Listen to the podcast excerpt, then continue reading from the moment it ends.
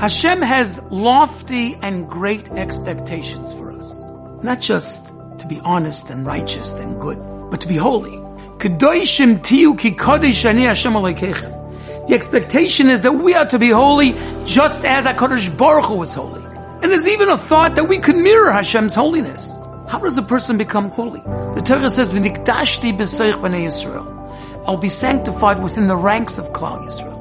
Says Rabbi Isaac Sher Rashiv of Slabodka, loy mitoich prishus, elo mitoich hashivus. Not by abstaining, but by elevating. Not by prishus, but chashivas, becoming dignified. Mitoich hashivus means it's beneath my dignity. Everyone has a level of dignity. A Jew has to fly above the brambles, not to get snagged, but beneath the radar. I guarantee you more of Yashiv never tore into a pastrami sandwich or baby lamb chops. Not because it wasn't kosher. It was beneath his dignity.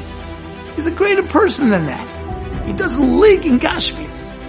Fella's got 15 cowboy steaks on a silver tray. And he's carrying them to the pit.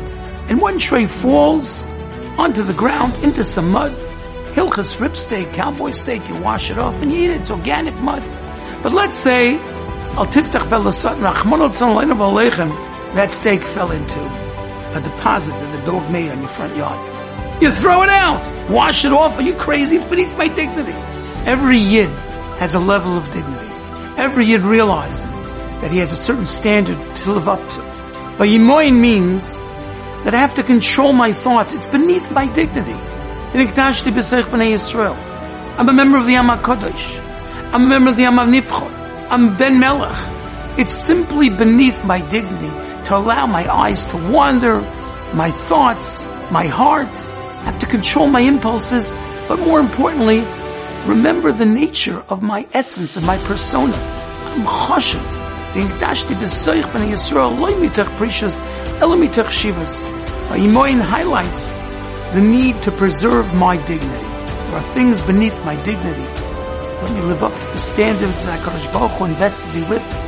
My neshama, my kedusha, To live a life of success, begeshma varuach, and create Ribui Kvod Shemayim.